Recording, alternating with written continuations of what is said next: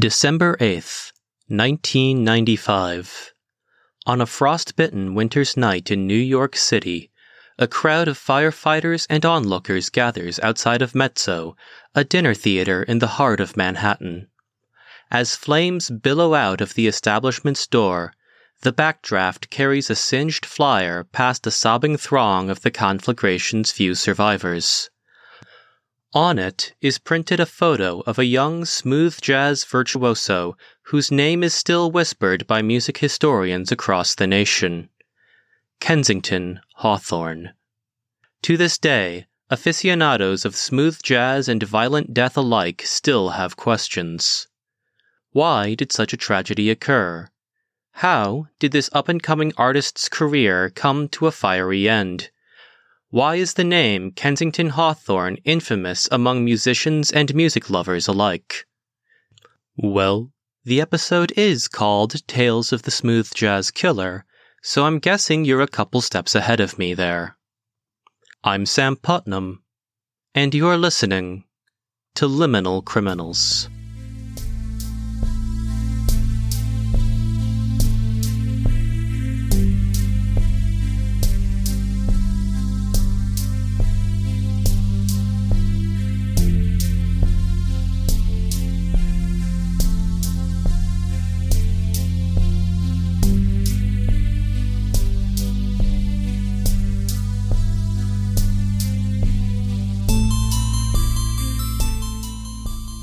Kensington Hawthorne was born in 1970 in Manhattan to Reginald and Bunny Hawthorne. Reginald Hawthorne, son of Blot Out the Remembrance of Amalek from Under Heaven Hawthorne, and co founder of the Hawthorne Nursery and Munitions Company, had descended from a long line of zealous Puritans and was renowned among the New York upper crust for his dour and irascible nature in minutes recovered from the 1940 convocation of the Pleasance Trust for Better Patriots, Reginald proclaimed that American munitions factories should refuse to sell armaments to any government so that, quote, this assembly of America's greatest citizens may turn the artillery and bayonets of industry upon communists, union agitators, and so called abstract painters.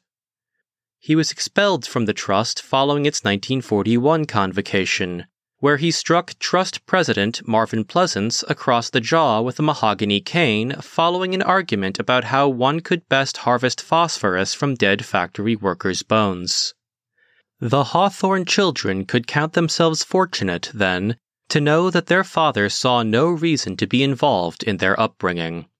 Kensington Hawthorne, his older brother Marcus Hawthorne, his younger brother, third one Hawthorne, and his younger sister, who gives a damn name it whatever you want, Hawthorne, were instead raised by a rotating cast of nannies and tutors. In 1976, Kensington was sent away to boarding school at the Ironwood Preparatory Academy for Boys, the same institution attended by all Hawthorne men since its founding in 1782. Kensington appeared to be a thoroughly unremarkable student. His grades, his performance in the youth lacrosse team, and the number of beatings he incurred for idleness were all well within the norm for a student his age. It wasn't until 1980, at the age of 10, when Kensington discovered his passion for music. Upon entering the fifth grade, Kensington Hawthorne joined the Ironwood Academy's chamber music program, where he quickly discovered a talent for the clarinet. Delighted at finding something that he was actually good at, he began to pour more and more of his time into the instrument. By the time that he turned 14, he had learned to play both the piano and violin, and had become the first chair clarinetist in the Ironwood Academy's chamber orchestra.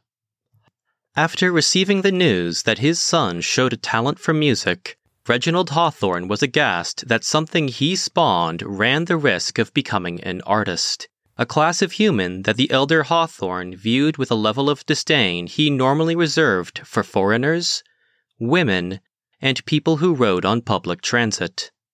In a 15 page letter sent to the headmaster of Ironwood, Reginald lambasted the institution for allowing his son to pick up the godless habit of music, proclaiming that his once great alma mater was weakening the moral fiber of America undermining it with what he dubbed frippery. You placed thoughts of wanton frivolity into the wretched thing's head, wrote Reginald, and I demand you beat them out. While the ensuing punishments that Kensington suffered at Ironwood succeeded in beating the hope, joy, and bicuspids out of him, they did not remove his passion for music. To escape from the increasingly hostile atmosphere at school, Kensington spent more and more of his time in the nearby town of Lake Cudgel. Lake Cudgel was first founded in the early 17th century by colonizers who believed that the sparkling waters of their hometown had healing properties. In 1905, Dr. Elijah Ezekiel Hansen decided to capitalize on this belief by opening the Cudgel Lake Resort and Sanitarium, situated immediately off the lake shore. The resort acted as a spa and wellness retreat for New York and New England high society. Dr. Hansen provided guests with large quantities of lake water to bathe in, to drink, to consume via enemas, and, for the most adventurous gentlemen guests, to take via something called urethral lavage.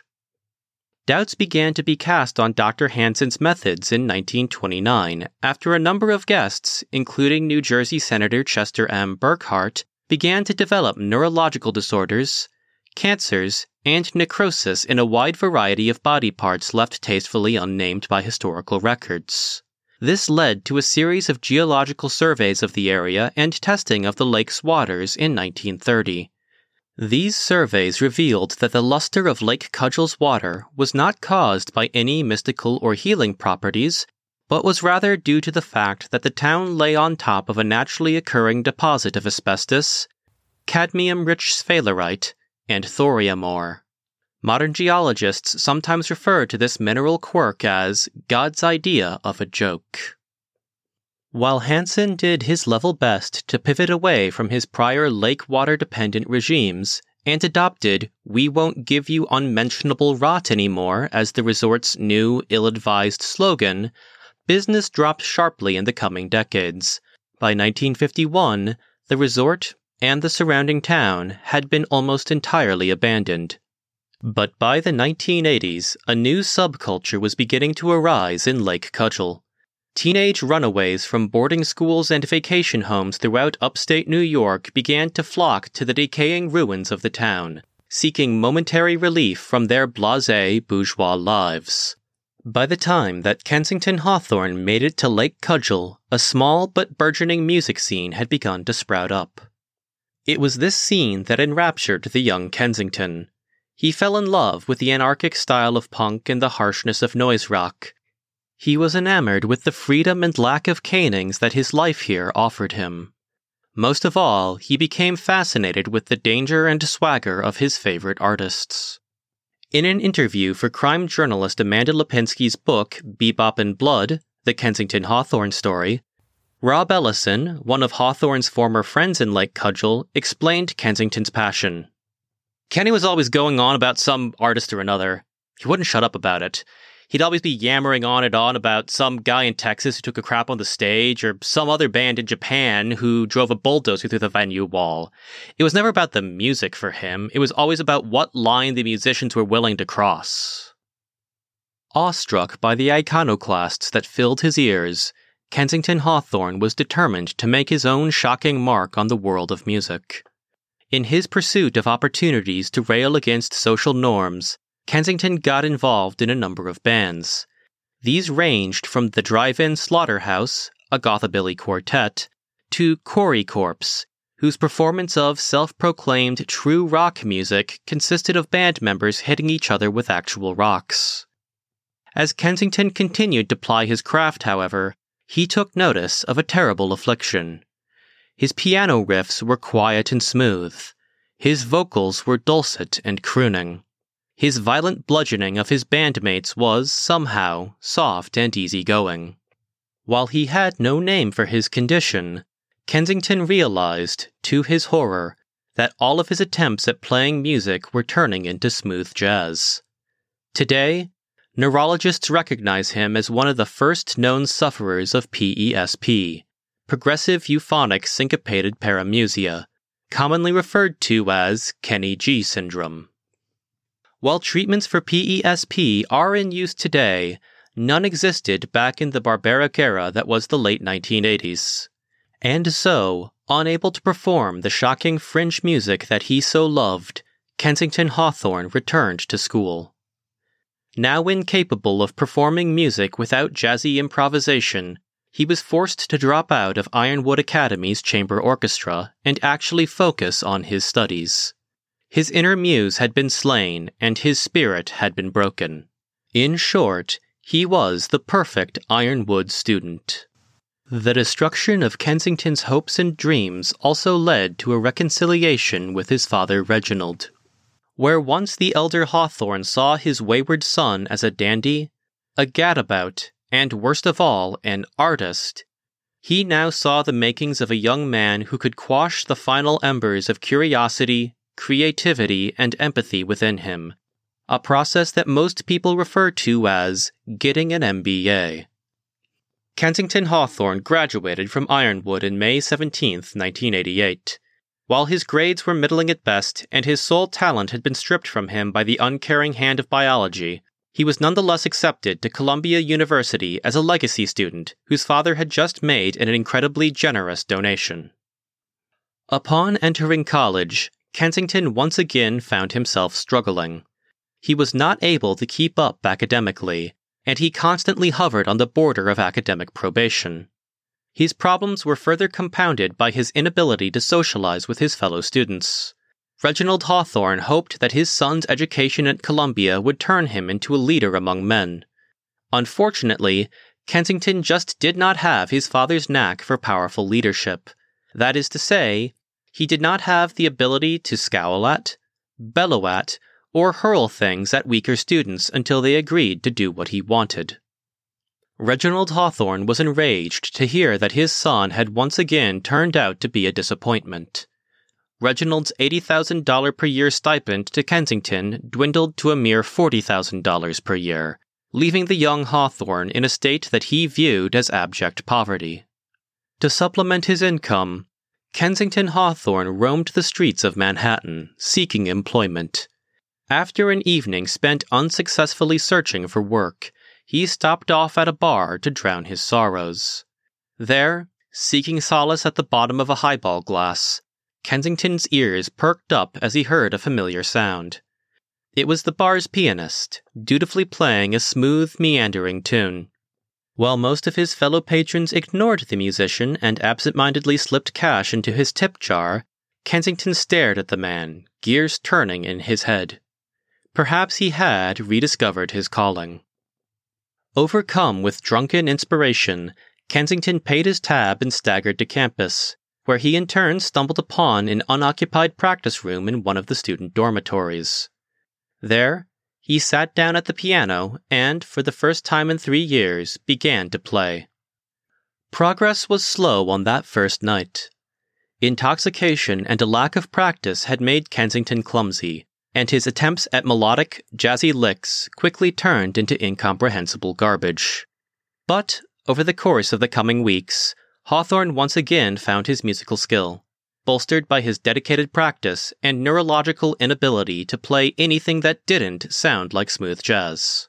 Soon, Kensington Hawthorne was playing at clubs throughout New York City. People enjoyed his music, or at least were content to have him playing in the background. He was even able to healthily supplement his income. For a time, life was good. But soon, Kensington felt the old familiar sting that had haunted him during his teenage years. He was playing music again, but it wasn't his music. He didn't simply want people's money, he wanted their attention, their adulation, their shock. If he was to maintain his passion, he needed to find a way to make smooth jazz dangerous. At first, Kensington attempted to shock jazz club listeners by making raunchy lyrical additions to his covers of classic pieces. This plan succeeded insofar that it horrified his audience. Unfortunately, said audiences tended to express their shock through physical confrontation. The patrons of the Ember Cellar Piano Bar responded to his rendition of Don't Get Around Much Anymore, which now included several sexual comments about the audience's mothers, by unceremoniously ejecting him from the premises, leaving him scuffed and humiliated on the sidewalk outside. Upon hearing Kensington's version of I've Got Rhythm, whose lyrics now graphically detailed a romantic tryst between three men and a goat, the staff of the Alley Cat Jazz Club responded by hurling empty liquor bottles at his head. When Kensington attempted to spice up his cover of Caravan by repeatedly screaming expletives over his performance, he was descended upon by the customers of the Velvet Rose Music Hall and violently bludgeoned with a decorative candelabra. Delighted at the offense he engendered in his audience, but lacking the fortitude to endure another beating, Kensington Hawthorne decided that he would need to change his tactics. If bastardizing jazz standards provoked too extreme of a response, then perhaps he could shock people with his presentation of ordinary songs. In a fit of poor judgment, he decided that he would start playing his music in the nude. Mercifully for the jazz club going audiences of New York, the effects of Kensington's nudity were muted by the fact that most of his body was concealed by a baby grand piano during these performances. This phase of Kensington Hawthorne's career made a minimal impression, save for a number of uncomfortable bar patrons and a series of awkward sweat stains left on piano benches. As a final nail in the naked smooth jazz coffin, the majority of bar proprietors in New York refused to let Kensington perform, citing concerns about the city's health code. It was after one of these refusals in 1993 that Kensington stormed out of the Cardiac Syncopation Medical Spa and Music Lounge, fuming as he stalked along the darkened city streets. Unfortunately for him, and for countless others, this was the night that he would come face to face with a Hawthorne rite of passage. Ever the social Darwinists, every Hawthorne patriarch dating back to Blessed is he who seizes your infants and dashes them against the rocks, Hawthorne, would surprise their adult sons with a challenge of mental fortitude and physical strength. They would do this by hiring somebody to try and murder the would be heirs to the Hawthorne bloodline on their 23rd birthday. Reginald Hawthorne, being no different than his forefathers, paid former heavyweight boxing champion Harry the Hook Hardison $10,000 worth of cheap whiskey to try and beat Kensington to death. Hardison saw Kensington leaving cardiac syncopation and, following a cursory attempt at stalking him, descended upon the young musician, ready to pound him into the concrete. Fortunately for Kensington, Harry Hardison was not especially good at concealing his six and a half feet of bulk on an empty city street. Thus, Hawthorne saw the hired goon coming. Normally, one would expect a man as physically ungifted as Kensington Hawthorne to do the only sensible thing when faced with a charging juggernaut of muscle and Uncle Hezekiah's last resort bourbon. Namely, to scream like a terrified pug and run away from his assailant. However, Kensington, having just been denied a performance opportunity for the fifteenth time in two weeks, was already consumed by a fit of pique. As such, he instead decided to scream like an enraged pug and run towards the charging Hardison. Bystanders note that Hardison, likely confused by the fact that his quarry wasn't succumbing to animal terror, paused his assault, leaving Kensington Hawthorne with the split second opportunity he needed to run, head first, into his attacker's imposing bulk. The collision between Hawthorne and Hardison had all the force and power of a spitball fired at a tank and sent Hawthorne sprawling onto the sidewalk. It was, however, just enough to knock the heavily intoxicated Hardison off of his balance, sending him teetering backwards to collapse onto the pavement like a demolished building. Upon hitting the ground, Hardison struck his head against the unforgiving sidewalk. The impact burst a blood vessel in his brain, killing him within minutes. And, just like that, it was seemingly finished. Harry the Hook Hardison was dead.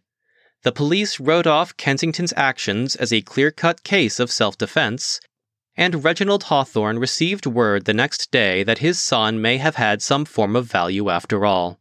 Satisfied with Kensington's capacity for violence, Reginald Hawthorne began sending his son more funds to, quote, reward the boy's moral education. The story, it seemed, was over. Unbeknownst to anyone else, however, This first kill had given Kensington Hawthorne a taste of blood. What was worse, he craved more. What kind of evil did this incident release? How did the people of New York and New Jersey respond to Kensington's reign of terror? Why did the smooth jazz killer meet his end in a dinner theater inferno? We'll find out on the next episode.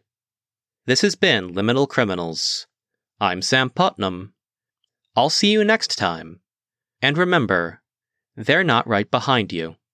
They don't need to be.